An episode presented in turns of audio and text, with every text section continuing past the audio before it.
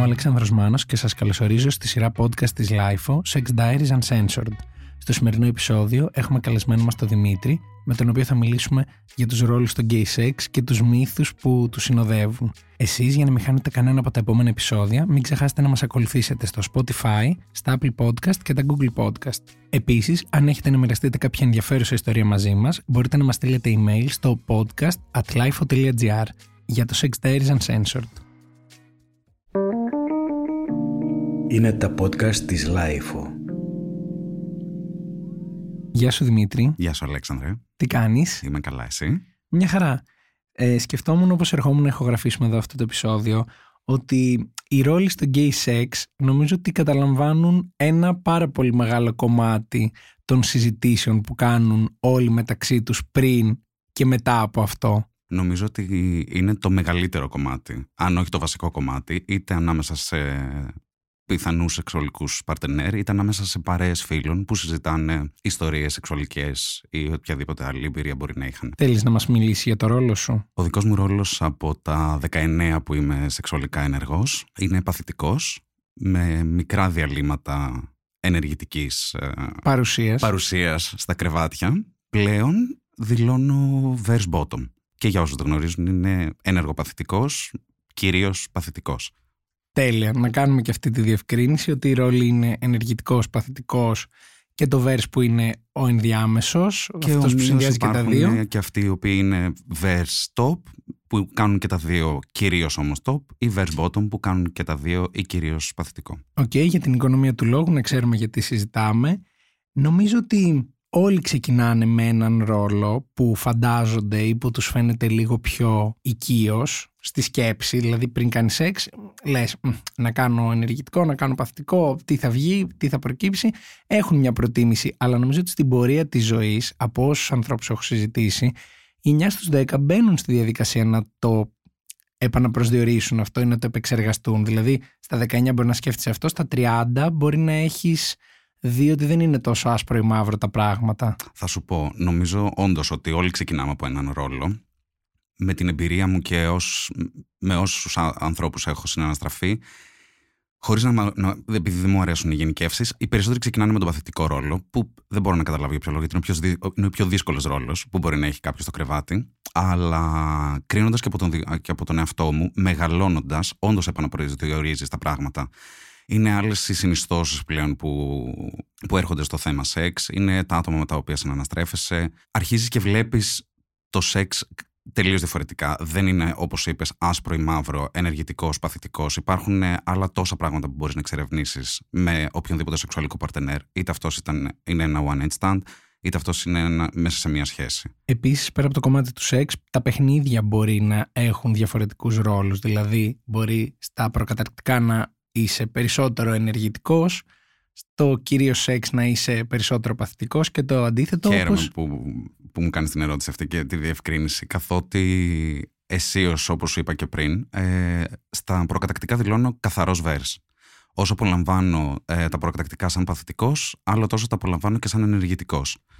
Στο διεισδυτικό σεξ, η αλήθεια είναι ότι προτιμώ τον παθητικό ρόλο, αλλά όσον αφορά τα παιχνίδια, που ίσως και τα απολαμβάνω περισσότερο από ότι το διεισδυτικό πλέον, το, το πολύ ιδανικό θα είναι να μπορέσω να λειτουργήσω σαν ενεργοπαθητικός σε αυτά. Εκεί νομίζω ότι ξεκινάνε τα πολλά στερεότυπα και οι πολλοί μύθοι σχετικά με τους ρόλους. Δηλαδή, Εκεί είμαι... ξεκινάνε τα πολύ δύσκολα. Τα ναι. πάρα πολύ δύσκολα. Ναι. Διότι όντως παθητικός, ε, αν ο σεξουαλικός σου παρτενέρ είναι καθαρά ενεργητικός, δηλώνει τουλάχιστον καθαρά ενεργητικός, ε, Γιατί και σε αυτό το τομέα στην Ελλάδα ό,τι δηλώσεις είσαι. Σαφέστατα. Λοιπόν, αν ο παρτενέρ σου είναι, δηλώνει μόνο ενεργητικός, για έναν άνθρωπο σαν και εμένα, είναι πολύ δύσκολο να μπορέσεις να τον πείσεις να κάνεις πράγματα τα οποία σου κάνει και ο ίδιος, όπως είναι ο στοματικός έρωτας ε, στην προκτική περιοχή, όπως είναι ε, το δάχτυλο, όπως είναι.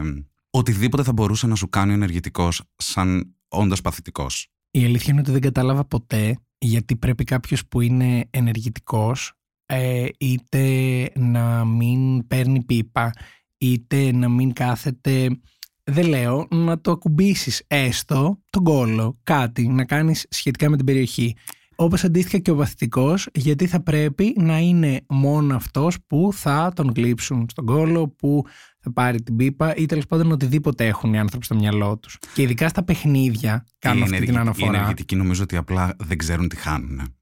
Διότι, Το ακούω. Ναι, διότι όπως όσοι έχουν δοκιμάσει παθητικό σεξ γνωρίζουν ότι αν ο άλλος κάνει πολύ σωστά τη δουλειά του είτε με τα χέρια του, είτε με τη γλώσσα του, είτε με οποιοδήποτε άλλο βοήθημα η απόλαυση μπορεί να φτάσει από το 5 στο 105. Οπότε, φίλοι ενεργητικοί που ακούτε εκεί έξω, σίγουρα χάνετε πολλά πράγματα που δεν αφήνετε να σας πειράξουν εκείνη την περιοχή. Δεν θα αλλοιωθεί ο ανδρισμό σας, ίσα ίσα θα ανακαλύψετε νέους τομείς του έρωτα που δεν τους είχατε ανακαλύψει μέχρι στιγμής. Μου αρέσει που περνάς και κοινωνικά μηνύματα. Σαφέστατα, γιατί εδώ βρισκόμαστε για να, για να μπορέσουμε να βοηθήσουμε τον κόσμο να εξελιχθεί. Έτσι. Και έλεγα λοιπόν ότι ειδικά στο κομμάτι των παιχνιδιών δεν καταλαβαίνω γιατί να υπάρχουν τόσα στερεότυπα, γιατί και τη δίζηση την καταλαβαίνω. Είναι κάτι δύσκολο, επίπονο, στην αρχή. Είναι το τι σε ευχαριστεί. απαιτητικό. Στο κομμάτι της, στο κομμάτι της δίζησης. τα είναι- παιχνίδια. Είναι... Το παιχνίδι είναι παιχνίδι, είναι από μόνο, Αυτό. το λέει και η λέξη από μόνο του. Είναι η αρχή, είναι τα, είναι τα προκατακτικά. Είναι όλη εκείνη η στιγμή που μαζεύεις όλα τα σωστά συστατικά. Για να μπορέσεις Τα αργότερα. βάζεις στην κατσαρόλα Αυτό, για να βγει για, να το μπορέ- φαΐ. για να μπορέσεις μετά να μαγειρέψεις ένα πολύ ωραίο φαγητό. Όταν λοιπόν κάνεις σκόντο στα συστατικά που, αρχι- που ξεκινάς να μαζεύεις, ε, το φαΐ σου δεν θα είναι και τόσο εύγευστο όσο θα μπορούσε να ήταν υπό άλλες συνθήκες. Οκ, και μιας και μιλάς για φαγητό, ας πάμε στο ψητό.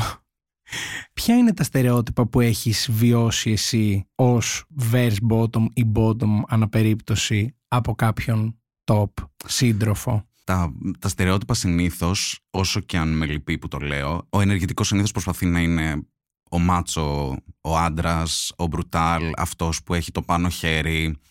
Ένα πολύ, πολύ γλυκό ε, κατάλοιπο της κοινωνίας που έχει περάσει και στις ε, ομόφυλες σχέσεις. Ξεχνάς και αυτός που τώρα το θέλει και τώρα θα το πάρει. Συ- Ναι, εννοείται ότι Αυτό είναι η αυτό μεγαλύτερη το, μάστιγα, το πιστεύω. άντρα θέλω, τώρα τον εθέλω, γιατί μάλλον όλοι είμαστε με ένα μπιντέ στο χέρι και πρέπει να είμαστε σε πέντε λεπτά στον ενεργητικό, αλλιώς περνάει στον επόμενο.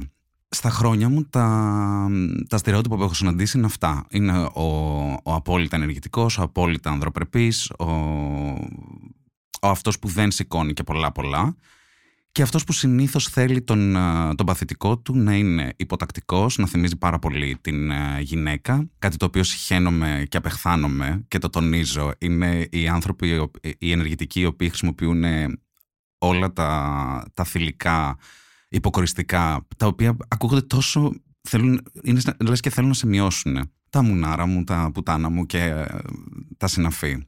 Ε, Εντάξει, υπάρχει κόσμος που φτιάχνεται και με Σαφέστατα, αυτά. δεν κρίνουμε εδώ πέρα με το τι φτιάχνει το καθένας. Απλά Το να έχεις δεδομένο ότι ο άλλος θα αυτό εισπράξει ακριβώς. αυτό Το, να- σκομπλιμέντο. το να έχεις δεδομένο ότι επειδή είσαι παθητικός, ε, σου αρέσει και το ξύλο και το να σε ξεφτιλίζουν ή να χρησιμοποιούν γυναικεία υποκοριστικά για τα γεννητικά σου όργανα, είναι λίγο, λίγο περίεργο. Πάντα χρειάζεται, τουλάχιστον εγώ αυτό λέω, ότι πάντα χρειάζεται να υπάρχει μια συζήτηση για να δούμε μέχρι πού είναι τα όρια του καθενός, τι αρέσει στον έναν, τι αρέσει στον άλλον, για να, και να μην μπαίνουμε σε αυτά τα πολύ άσχημα Βαθιά στε- νερά. Άσχημα στερεότυπα θα τα έλεγα. Βαθιά νερά δεν είναι. Γιατί είναι αυτό που είπες πριν, ότι αν, αν σου αρέσει όλο αυτό το πράγμα, αν σε φτιάχνει, σαφέστατα δεν το κρίνουμε. Ούτε εμείς ούτε κανένας άλλος εκεί έξω. Αλλά όταν επανειλημμένα έχω πει ότι ξέρεις κάτι, εμένα αυτό το πράγμα δεν μου αρέσει και κάθε φορά που γίνεται συζήτηση, που βρισκόμαστε, σου ξεφεύγει μ, επειδή είσαι καυλωμένος εκείνη τη στιγμή και δεν μπορείς να το ελέγξεις. Λυπάμαι, αλλά ήδη- εδώ πέρα παίζουμε και για, το- και για την κάβλα και των δύο. Δεν είσαι μόνο εσύ. Αυτό είναι από τα πιο άσχημα στερεότυπα τα οποία έχω συναντήσει εκεί έξω.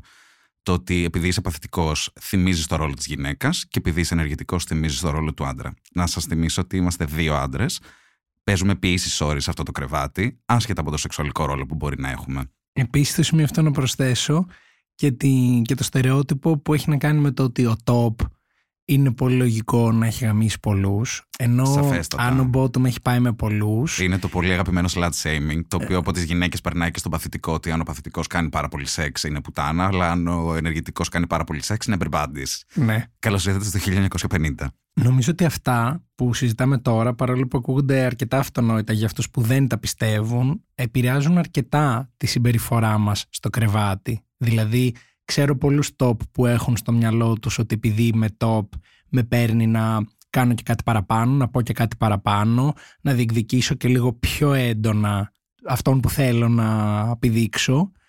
Και αντίστοιχα και από πολλούς παθητικούς έχω ακούσει ότι μπαίνουν και αυτοί αθελά τους στο παιχνίδι, στο ρόλο του υποτακτικού και του δεν πειράζει θα δεχτώ και κάτι παραπάνω και εντάξει για να με γαμίσεις θα κάνω και κάτι που μπορεί να μην συμφωνώ πάρα πολύ. Θα ακούσω και ένα αποκοριστικό. Δεν έχω, πειράζει Έχω προσπαθήσει να το κάνω αυτό που λέω ότι έλα μωρέ εντάξει τώρα πάνω στη στιγμή ε, Κάντου τη χάρη Κάντου τη χάρη. Ε, ε, αλλά πλέον όχι. Δεν κάνω χάρη σε κανέναν. Κάνω χάρη μόνο στον εαυτό μου συνήθως πάντα βάζω τα όρια μου για το τι θέλω, τι δεν θέλω και όταν τα ξεπερνά αυτά τα όρια συνήθως ε, έχεις και τις ε, συνέπειες. Όπως ε, θυμάμαι ένα παιδί που είχαμε βρεθεί, του είχα πει ότι δεν μου αρέσει το ξύλο και πολύ ιδανικά θα αποφύγει το πρόσωπο με οποιονδήποτε τρόπο.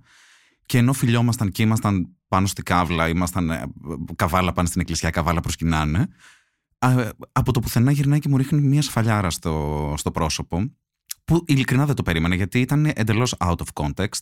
Δεν είχαμε φτάσει στο σημείο να πω ότι εντάξει, μπορεί να ήταν μια μπάτσα στον κόλλο που θα πω εντάξει, δεν πειράζει, γιατί και πάνω στη στιγμή μπορεί και να μου αρέσει.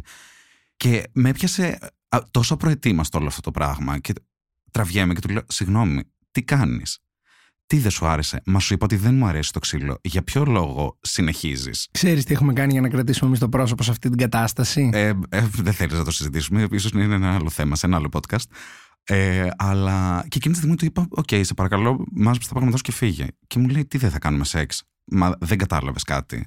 Σου έθεσα ένα όριο. Το ξεπέρασες το όριο και περιμένεις εγώ για κάποιο πολύ απίθανο λόγο να σε επιβραβεύσω με το σεξ. Όχι τα πράγματά σου, τις κάβλε σου και πάνε βρει κάποιον ο οποίος θα είναι πιο κοντά σε αυτά που θέλεις. Γιατί εγώ δεν είμαι αυτό που θέλεις και σίγουρα εσύ δεν είσαι αυτό που θέλω. Το επόμενο βασικό κομμάτι που το αναφέραμε και λίγο πριν, αλλά ήρθε η ώρα να το αναλύσουμε, είναι το κομμάτι του συζητάω το ρόλο μου πριν βρεθώ με κάποιον. Μεγάλη και πικρή ιστορία. Είναι, είναι. Είναι, είναι μεγάλη, είναι πικρή. Είναι κάθε φορά ίδια. Ειδικά ε, όσο άτομα χρησιμοποιούμε τις dating εφαρμογές. Συνήθως το δηλώνεις. Οι περισσότεροι τουλάχιστον το δηλώνουμε στα προφίλ μας. Ε, και ας πούμε, ε, συγγνώμη σε διακόπτω, και ας πούμε ότι είναι και OK να το δηλώνεις γιατί βγάζεις κάποιους ανθρώπους από μια ταλαιπωρία. Δηλαδή... Τους βγάζεις από τη δύσκολη θέση το να σε ρωτήσουν τι ρόλο έχεις ε, και, βγα... και βγαίνεις και εσύ και ο ίδιος από αυτή τη δύσκολη θέση που μπορεί να σου αρέσει ο άλλος, αλλά να έχετε τον ίδιο ρόλο και να μην μπορείτε να βρεθείτε γιατί οι bottom, ας πούμε, με τους bottom πολύ δύσκολα θα βρεθούν, αλλά τα top to top είναι, είναι μέρος της κουλτούρας μας. Είναι μια πικρή ιστορία το ότι κάθε φορά πρέπει να συζητά το ρόλο σου. Και είναι ακόμη πιο πικρή ιστορία για τους Verse, αν και δεν ανήκω στην ομάδα των Verse, των, των καθαρών Verse. Οι Verse λοιπόν έχουν το εξής πρόβλημα, ότι ή θα συναντήσουν κάποιον ο οποίος θα είναι top, άρα με αυτόν θα πρέπει να κάνουν adjust και να είναι παθητικοί, είτε θα συναντήσουν κάποιο παθητικό και θα πρέπει να κάνουν adjust και να είναι ενεργητικοί. Δεν λαμβάνουμε όμως ποτέ υπόψη ότι αυτός ο άνθρωπος του αρέσουν και τα δύο. Και θα έπρεπε να είμαστε σε θέση να του προσφέρουμε και τα δύο. Ομοίως λοιπόν, όταν ένας bottom συναντάει ένα verse bottom που υπό θεωρητικές συνθήκες ο verse bottom θα μπορούσε να, να κάνει τον ενεργητικό σε αυτό το κρεβάτι, οι bottom δεν, το, δεν τον θέλουν. Γιατί δεν είναι αρκετά top. Γιατί δεν είναι αρκετά top, φυσικά. Ε, Επίσης, ε, είναι μια άλλη πολύ ωραία κατηγορία, η φιλιπρεπή ενεργητική, οι fem tops, που λόγω στερεοτύπων λένε αποκλείεται εσύ. Τόσο, ε, πολύ άσχημη λέξη και συγγνώμη που τη χρησιμοποιώ, αλλά τόσο γυναικωτός να γαμάς, δεν υπάρχει περίπτωση εσύ να με γαμίσεις. Newsflash, ε, οι fem top κάνουν απίστευτο σεξ εκεί έξω να ξέρετε, γιατί ε, τους είχα και σχέση. Να προσθέσω σε αυτό το σημείο ότι η χειρότερη ατάκα, καπάκια στην ατάκα αυτή, είναι η «δε σου το είχα». Αυτό ναι, δεν σου το είχα. Γιατί τι περίμενες, ότι θα έπρεπε να είμαι 1,80 ε, τριχωτός με μουσια, με φωνή η οποία βγαίνει από το διάφραγμα και λίγο πιο χαμηλά για να σου κάνω ότι είμαι ενεργητικός. Διότι στα ταξίδια μου στο εξωτερικό έχω γνωρίσει άπειρο κόσμο, ο οποίος είναι δύο μέτρα, ε, τον βλέπεις και λες: δεν υπάρχει περίπτωση. Κι όμως στο κρεβάτι είναι από τους καλύτερους bottom που μπορείς να συναντήσεις εκεί έξω. Και ομοίως μπορείς να συναντήσεις παιδιά τα οποία είναι 1,60, είναι πάρα πολύ αδύνατα και να σου κάνουν ένα τρομερό ενεργητικό σεξ που δεν το περίμενες από πουθενά. Επίσης, συνήθως και οι πολύ αδύνατοι ενεργητικοί έχουν και πολύ ωραία προσόντα. Επιβεβαιώνω από Και- ακούσματα. Και εγώ επιβεβαιώνω από, κυρίως από ακούσματα. Αλλά το θέμα είναι ότι δέχομαι γενικά και εγώ το ότι σε φτιάχνει ο άλλος να σου κάνει την έκπληξη και να δεις κάτι που δεν το περιμένεις. Αλλά είναι πολύ διαφορετικό αυτό. Δηλαδή, ναι, βλέποντας έναν δύο μέτρα στο δρόμο, όντως μπορεί να φαντάζεσαι κάτι και όταν θα προκύψει κάτι άλλο να είναι ωραίο. Αλλά Μα νομίζω είναι, ότι είναι λίγο άσχημο να κάτσεις να πεις στον είναι, άλλον. είναι το στερεοτυπικό όλο είχα. αυτό το πράγμα. Είναι στερεοτυπικό αυτό το πράγμα το τι κρίνεις από την εμφάνιση, το τι απολαμβάνει ο άλλος στο σεξ.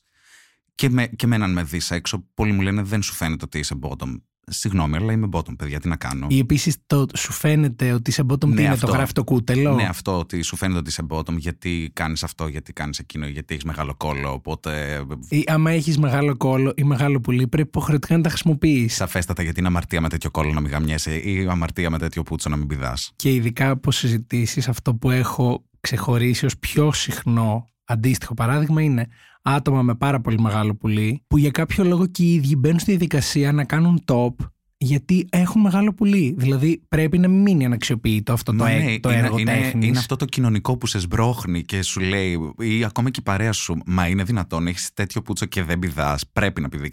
Αν δεν του αρέσει του παιδιού να πηδάει, γιατί πρέπει επειδή τον έχει τεράστιο; Ομοίω και ο παθητικός, επειδή έχεις. Ομοίω, μάλλον, συγγνώμη, και αυτός που έχει έναν πολύ ωραίο κόλλο.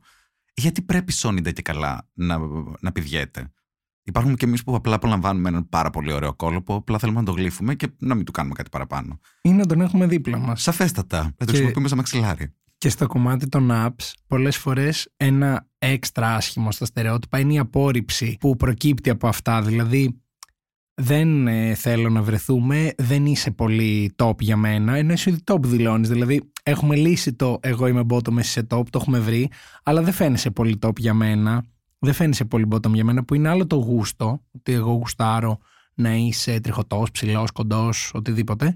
Αλλά τώρα αυτό το.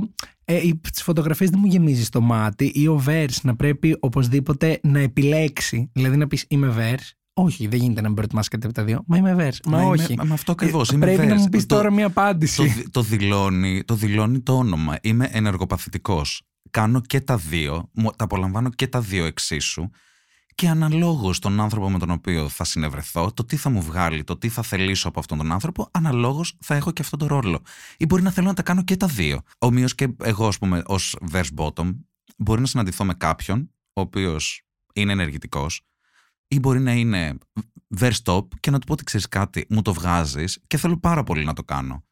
Είχε γίνει ένα σκηνικό που με το καλοκαίρι. Είχα γνωρίσει έναν Γερμανό τουρίστα, γιατί πρέπει να τιμάμε τον, τον τουρισμό της Ελλάδος. Είχα γνωρίσει έναν Γερμανό τουρίστα, βρεθήκαμε στο, στο διαμέρισμα στο οποίο έμενε. Είχε γίνει η συζήτηση και το ξεκαθάρισμα του τι ρόλο έχει, bottom, top, ωραία, ωραία. Ε, μάλλον εγώ είχα πει verse, verse bottom, αυτός μου είχε πει verse top. Βρεθήκαμε, ήπιαμε το κρασί μας και όταν ξεκινήσαμε να φασωνόμαστε, το πρώτο πράγμα που έκανε ήταν να έρθει και να κάτσει επάνω μου.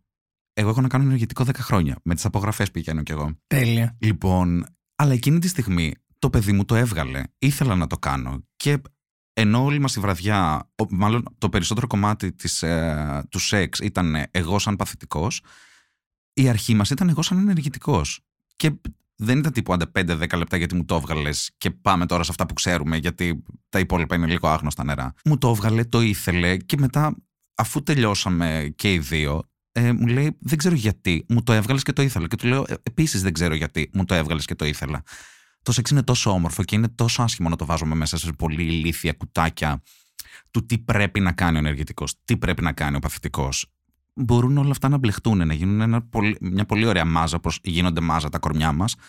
Άλλο τόσο όμορφη μάζα μπορεί να γίνουν και τα θέλω μας και τα σεξουαλικά μας θέλω. Αν μας ακούει η Ελληνική Στατιστική Υπηρεσία, ας καταγράψει αυτή τη φορά, γιατί η επόμενη θα είναι σε 10 χρόνια και ε, έχουμε μέλλον για αυτή. Μπορεί και να είναι και νωρίτερα, ποτέ δεν ξέρεις. Εντάξει, εύχομαι τα καλύτερα. Να είστε καλά. Επίσης πάρα πολύ συχνό είναι το να υποθέτεις το ρόλο του άλλου.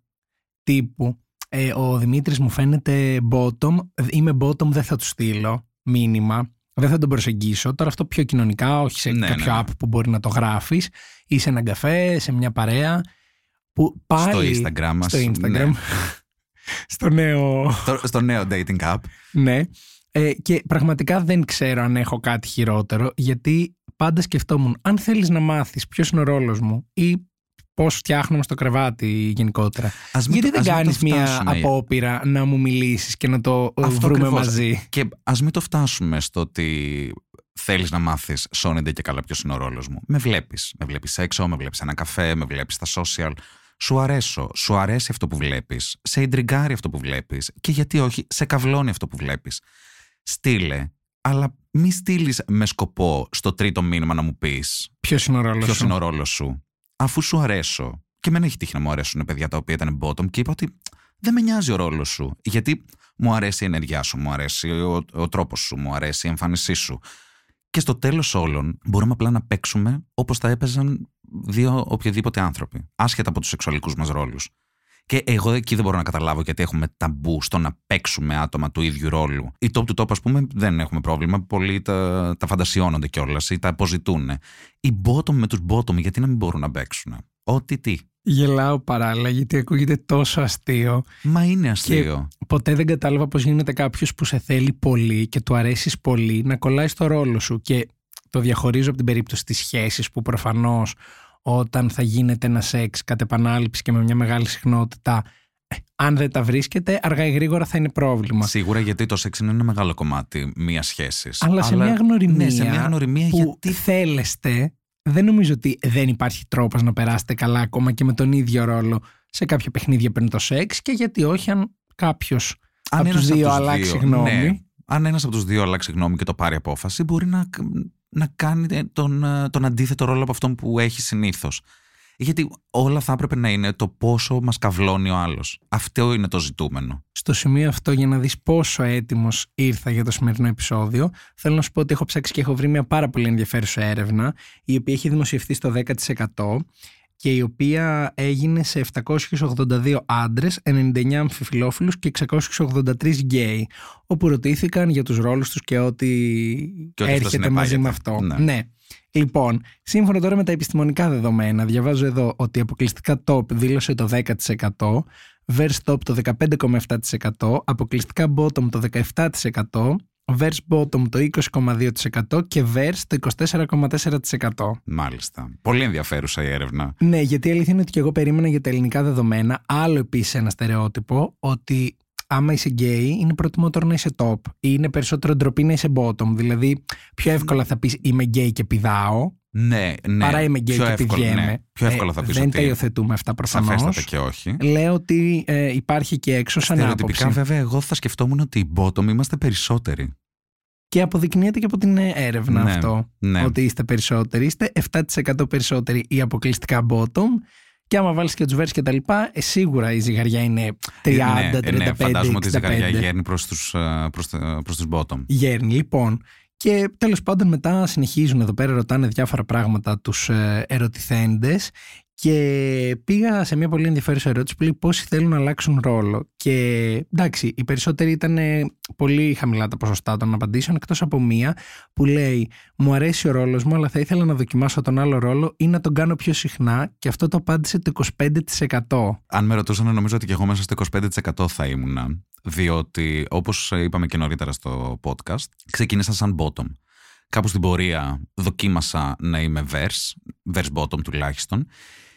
Και αν με ρωτάς τώρα, μετά από τόσα χρόνια ενεργή σεξουαλικής ζωής, νομίζω ότι θα ήθελα να είμαι περισσότερο verse. Και δεν ξέρω τι είναι αυτό το οποίο με κρατάει. Με κρατάει το ότι ο κόσμος, εντός πάρα, μα πάρα πολλών εισαγωγικών, ο κόσμος με θεωρεί bottom, οπότε σίγουρα θα λέγανε Μα εσύ μέχρι χθες τον έπαιρνες. Τι έγινε ξαφνικά και θέλεις να το δώσεις. Νομίζω ότι και εγώ πλέον, ένας άλλος αστικός μύθος, είναι ότι οι παθητικοί μετά τα 30 είναι καταδικασμένοι στο να γίνονται verse γιατί δεν βρίσκουν σεξ. Ψέμα μεγάλο. Υπάρχει κάποια έλλειψη, δηλαδή, Ε, πιστεύει ο αστικός μύθος αυτός; Ε, ο- αυτός ο αστικός μύθος στηρίζεται στο γεγονός ότι οι ενεργητικοί πάντα θα προτιμούν τα, τα μικρά, τα 20χρονα, τα mid-20s ε, και ότι τον τριαντάρι που ναι μεν έχει την εμπειρία να σου κάνει ένα πολύ ωραίο σεξ αλλά μαζί με αυτό συνήθως ο τριαντάρης θα σου ζητήσει για κάτι παραπάνω και κάτι παραπάνω και κάτι παραπάνω Οπότε προσπαθούν να το αποφεύγουν. Άρα η μοίρα του παθητικού είναι από τα 30 και μετά να γίνεται verse. Τον Πολύ- καταρρύπτουμε και αυτό το, το, μύθο. φυσικά και τον καταρρύπτουμε αυτό το μύθο. Είναι, πρέπει να, να γυρνάμε πάντα σε, σε μία συνιστόσα σε όλο αυτό. Ότι ό,τι μας καυλώνει θα κάνουμε. Πολύ σημαντικό. Είναι, μα είναι το πιο σημαντικό. Στο κομμάτι που συζητούσαμε πριν για τους ρόλους και το αν ε, το συζητάς από πριν, αν ενημερώνεις, αν ερωτάσαι και τα λοιπά, βλέπω εδώ ότι το 65,7% δηλώνει ότι προτιμάει να ξέρει από πριν το ρόλο του άλλου, το οποίο δεν μου κάνει εντύπωση. Ούτε εμένα μου κάνει εντύπωση. Και δεν Επίσης είναι και μέσα σε κακό. αυτά τα ποσοστά θα ανήκα κι εγώ. Αν το κάνεις και με έναν σωστό τρόπο, οκ, γλιτώνεις και από ίσως κάποιο περιττό κόπο αν δεν είναι αυτό που περιμένεις. Σίγουρα. Επίσης, αν ξέρεις τι ρόλο έχει ο άλλος, στο 100% ξέρεις και το τι μπορείς να κάνεις χωρίς να μπαίνεις σε πολύ αμήχανες στιγμές πάνω στο σεξ. Να λες ότι ξέρεις κάτι, θέλω να σου κάνω αυτό ή να προσπαθείς να, να κάνεις κάτι το οποίο μπορεί να μην αρέσει στον άλλον ή μπορεί να μην είναι μέσα στο, στο καλούπι του ρόλου που έχει επιλέξει να έχει. Εξακολουθεί όμως να μου κάνει εντύπωση το 25% της προηγούμενης απάντησης γιατί απ' τη μία σκέφτομαι ότι υπάρχει κόσμος ο οποίος σου λέει έτσι έμαθα ή αυτό έχω συνηθίσει να κάνω πώς τώρα ξαφνικά θα ανακαλύψω έναν άλλο ρόλο αλλά απ' την άλλη νομίζω ότι οι περισσότεροι σε σχέσεις που έχουν ήδη κάνει σεξ με κάποιον είτε απλή γνωριμία είτε σχέση είτε whatever θέλουν να το πούν αυτοί δυσκολεύονται να δοκιμάσουν τον άλλο ρόλο σε σχέση και με τον άλλον. Δηλαδή, εγώ και εσύ έχουμε κάνει το χ σεξ και είμαι μετά ότι πέντε φορές μετά την πρώτη φορά που κάναμε σεξ, πώς ξαφνικά θα σου πω να κάνουμε το αντίθετο; Μα ίσα ίσα όταν, ε, όταν ανάμεσα σε δύο ανθρώπους έχετε βρεθεί μία, δύο, τρεις, πέντε, δέκα και από τις δέκα φορές που έχετε κάνει σεξ έχεις τον ενεργητικό ρόλο και ο άλλος έχει τον παθητικό ρόλο. Αν την ενδέκατη φορά θέλεις να δοκιμάσεις κάτι άλλο, θεωρητικά έχεις και το ελεύθερο, έχεις και το intimacy να, να του πεις ότι ξέρεις κάτι, μ' αρέσεις, γουστάρω και θέλω μαζί σου να δοκιμάσω και κάτι παραπάνω από αυτό που έχουμε κάνει μέχρι στιγμής. Σίγουρα, οι 10 φορές ήταν τρομερές για να βρεθήκατε 10 φορές, μάλλον κάτι σωστά κάνετε. Αν όμως την 11η φορά και τη 12η θέλετε να δοκιμάσετε κάτι παραπάνω, ίσα ίσα έχετε το ελεύθερο πλέον να το, να το δοκιμάσετε. Δεν είναι η πρώτη φορά που δοκιμάζεις λίγο τα νερά και δεν ξέρεις τι αρέσει στον άλλον, τι δεν αρέσει, τι θα πεις, τι δεν θα πεις, τι θα κάνεις, τι δεν θα κάνεις. Οπότε δοκιμάστε το, παιδιά. Άλλη ερώτηση και μύθος κόλαφος είναι ότι δεν υπάρχουν πραγματικοί βέρς και λένε ψέματα. Α, από τους αγαπημένους μύθους της γκέι κοινότητας. Και βλέπω εδώ τη συγκεκριμένη έρευνα μόνο το 8% συμφωνεί με αυτή τη στερεοτυπική αντίληψη. Οπότε Πάλι καλά. πάμε καλά. Ναι. Βέβαια αυτό το 8% είναι ένα αρκετά μεγάλο ποσοστό. Εντάξει, αλλά το θα μπο- ακούς γύρω σου. Θα, μπορού, θα μπορούσε να ήταν πολύ μεγαλύτερο το ποσοστό. Ισχύει. Αλλά να σου πω κάτι, Αλέξανδρε. Νομίζω ότι όσο περνάνε τα χρόνια, όλο αυτό αρχίζει και θολώνει λίγο ανάμεσα στους ε, σεξουαλικούς ρόλους, τα όρια του κάθε ρόλου. Οπότε, αν, α- αν ρωτούσαμε σήμερα τους ακροατές μας τι πιστεύουν για τους βέρς, πιστεύω ότι θα ήταν πολύ μικρότερο το ποσοστό αυτό που, που- που συμφωνεί ότι οι, βέρς, οι καθαροί βέρς δεν υπάρχουν και ότι το καλύπτουν για κάποιο λόγο όλο αυτό ή ότι σίγουρα προτιμάνε τον έναν ρόλο λίγο περισσότερο από τον άλλον. Ή Ο ορισμός του verse είναι αυτός που κάνει και τα δύο και δεν, δεν είναι ποτέ, δεν μπαλατζάρει ποτέ η ζυγαριά στο 50-50. 50% πηδάω, 50% πηδιέμαι.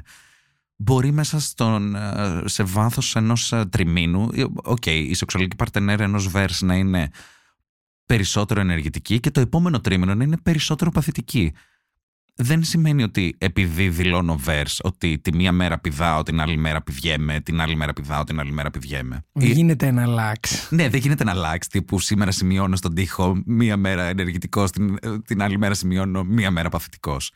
Είναι το τι σου βγάζει ο κάθε άνθρωπος. Και πάμε τώρα στο κεφάλαιο μακροχρόνια σχέση. Νομίζω ότι εκεί πολλά από τα στερεότυπα των ρόλων καταρρύπτονται γιατί δεν μου φαίνεται πολύ εύκολο να είσαι χρόνια με έναν άνθρωπο ή πολύ καιρό τέλος πάντων όσο είναι το μακροχρόνια για τον καθένα και είτε να μην έχει προκύψει να δοκιμάσετε να αλλάξετε κάποιο ρόλο είτε να μην έχει εκφράσει ένας από τους δύο την επιθυμία ότι ξέρεις τι θα ήθελα να δω και αυτό στα παιχνίδια πριν και μετά να, Ναι, ν- και- και να γίνει πάλι- κάποια άλλη έτσι δοκιμή. Και πάλι ε, δεν θα με βρει σύμφωνος σε αυτό που λες και ο λόγος είναι ο εξής. Σκέψου, ένα, θα σου φέρω ένα παράδειγμα. Ε, ένας μόνο ενεργητικός, γιατί υπάρχουν τα παιδιά εκεί έξω που είναι μόνο ενεργητικοί, κάνει μια σχέση με έναν verse bottom. Ο verse bottom λοιπόν, εφόσον είναι με τον ενεργητικό, σίγουρα θα κάνει περισσότερο παθητικό σεξ. Σε βάθος χρόνου όμως, όταν αυτοί οι δύο άνθρωποι υπάρχουν και επί όσα χρόνια είναι μαζί, κάνουν ο ένας τον ενεργητικό, ο άλλος τον παθητικό. Ο, ο verse bottom κάποια στιγμή δεν θα θέλει να κάνει και αυτό το ενεργητικό. Θα θέλει. Πώς μπορείς να πείσεις όμως εκεί τον ενεργητικό; Να κάνει κάτι το οποίο μπορεί να μην το έχει κάνει ποτέ στη ζωή του, γιατί να μην του άρεσε ποτέ όλο αυτό το πράγμα. Θεωρητικά μιλώντας, εγώ θα του έλεγα ότι δοκίμασε για να δεις αν όντως σου αρέσει ή όχι. Μια δοκιμή μπορεί να σε πείσει. Οκ, ναι. Και ίσως μετά από τόσα χρόνια να, να πει κι ο άλλος ναι, γιατί όχι, εφόσον uh, σ' αγαπάω, το οτιδήποτε, Ναι. οποιαδήποτε δι- δικαιολογία να το κάνει. Επίσης, γυρνάμε πάλι σε αυτό που είπα πριν, ότι αν κάποιοι άνθρωποι θέλονται, αυτό για μένα είναι ένας πολύ σοβαρός λόγος για να κάνουν λίγο μπρος και λίγο πίσω από τα θέλω τους για να ανοίξουν τους οριζοντές τους. Όχι να κάνουν κάτι με το ζόρι, προφανώς. Ναι, ναι, ναι, συμφωνώ σε αυτό που Αν λες. ήθελε έναν άνθρωπο πολύ και ήμασταν μαζί και το πρόβλημα ήταν ο ρόλος, ή αυτή η μία φορά που και ο Verse ε, Bottom θα ήθελε να κάνει λίγο top, εντάξει.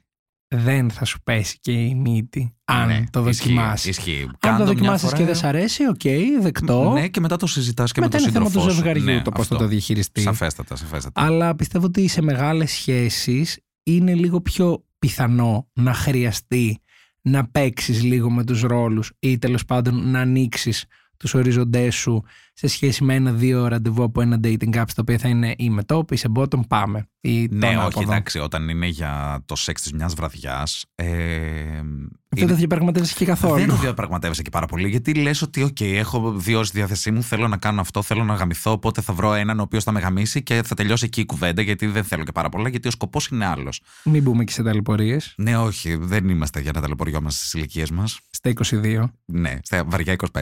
Μάλιστα. Και λίγο πριν κλείσουμε, έχω την αίσθηση ότι έχουμε παραλείψει να αναφερθούμε σε ένα πολύ βασικό στερεότυπο που είναι, Ακρογωνιαίο λίθο στα στερεότυπα. που είναι το ο κυρίαρχος top και ο υποτακτικός bottom. Ε, γιατί, οκ, αυτό ναι, οι περισσότεροι έχουν στο μυαλό τους ότι συμβαίνει, αλλά όταν αυτά αντιστρέφονται, νομίζω ότι εκεί συμβαίνει blackout. Δηλαδή, στον υποτακτικό ενεργητικό και στον κυρίαρχο παθητικό, νομίζω ότι ξεκινάμε να μαθαίνουμε την αλφαβήτα από το μηδέν. Νομίζω ότι ξεκινάμε να μαθαίνουμε να μετράμε την αλφαβήτα και ίσως και να περπατάμε ξανά από την αρχή. Το, το στερεότυπο είναι ότι ο ενεργητικός σε, σε ρόλο άντρα είναι ο κυρίαρχος, είναι αυτός που και θα σε βρήσει και θα σε χτυπήσει και θα σε ξεφτυλίσει και και και και και.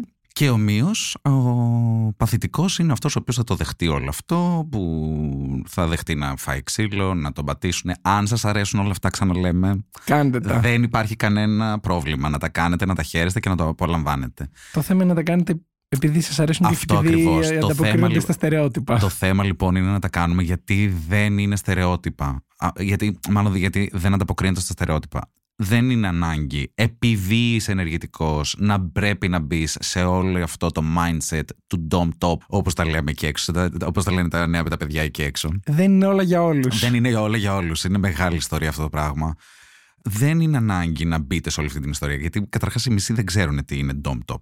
Α ξεκινήσουμε από τα πάρα πολύ βασικά. Επειδή έχετε δει δεκατσόντες, στις οποίες ένας ε, ε, έκανε τον ε, dom top και ξεπατικώσατε 10 κινήσεις, δεν σας κάνει dom top. Α αρχίσουμε από τα πάρα, μα πάρα πολύ βασικά. Το μηδέν. Εν συνεχεία, λοιπόν, το τεράστιο πρόβλημα είναι όταν, όπως είπες Αλέξανδρε, αυτά τα δύο αντιστρέφονται. Όταν ο παθητικός κυρίως, εκείνο το τεράστιο πρόβλημα, όταν ο παθητικός είναι το γνωστό, ο γνωστός αστικός μύθος του Dom Bottom ή Power Bottom που συνδυάζουν και το Dom Bottom. Λοιπόν, όταν υπάρχουν αυτές οι κυρίαρχες τάσεις λοιπόν από τον ε, παθητικό, εκεί είναι που ο ενεργητικός ε, αρχίζει και τα χάνει.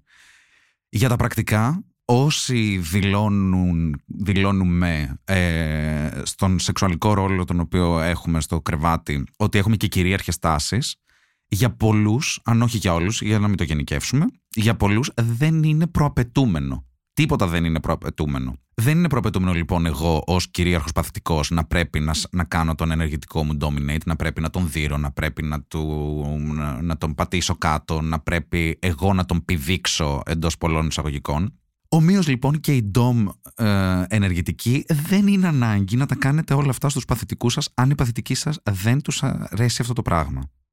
Είναι πολύ απλά. Δεν- Είναι νομίζω ένα από τα χειρότερα στερεότυπα που συναντάω στα τόσα χρόνια που κάνω σεξ. Το ότι ο ενεργητικός θα σου ρίξει και σφαλιάρα, θα σε χτυπήσει, θα σε πατήσει με το πόδι.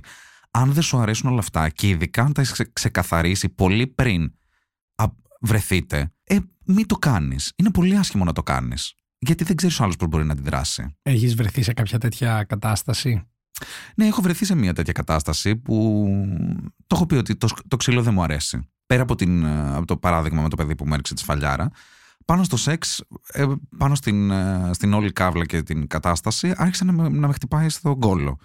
Μία το δέχτηκα, ok, okay, ήταν πάνω στην, στη φάση, μου άρεσε και εμένα. Δύο, τρεις, τέσσερις, δηλαδή άρχισε μετά ξαφνικά να γίνεται όλο και πιο δυνατό. Και τον σταμάτησα και του λέω, σου εξήγησα ότι όλο αυτό εμένα δεν μου αρέσει. Ναι, αλλά εμένα, ναι, αλλά εμένα όχι. Είναι απλά τα πράγματα. Και εκεί είναι το, πόσο, το κατά πόσο άλλος είναι ανοιχτό στο να το σταματήσει και να συμμορφωθεί με τα θέλω σου και το τι αρέσει σε σένα και όχι μόνο τι αρέσει σε αυτόν.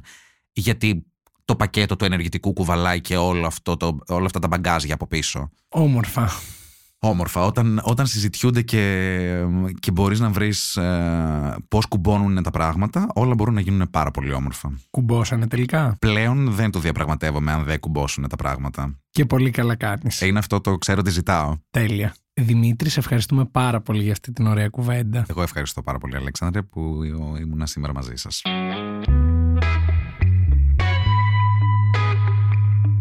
Ήμουν ο Αλεξάνδρος Μάνος και αυτό ήταν ένα ακόμα επεισόδιο της σειράς podcast της LIFO, Sex Diaries Uncensored. Στο σημερινό επεισόδιο είχαμε καλεσμένο τον Δημήτρη, με τον οποίο μιλήσαμε για τους ρόλους στο gay sex και όλα όσα αυτοί συνεπάγονται. Και εσείς για να μην χάνετε κανένα από τα επόμενα επεισόδια μπορείτε να μας ακολουθήσετε στο Spotify, στα Apple Podcast και τα Google Podcast. Και μην ξεχνάτε ότι αν έχετε κάποια ενδιαφέρουσα ιστορία να συζητήσετε μαζί μας, μπορείτε να μας στείλετε ένα email στο podcast at lifo.gr με ένδειξη για το Sex Diaries Uncensored. Είναι τα podcast της Lifeo.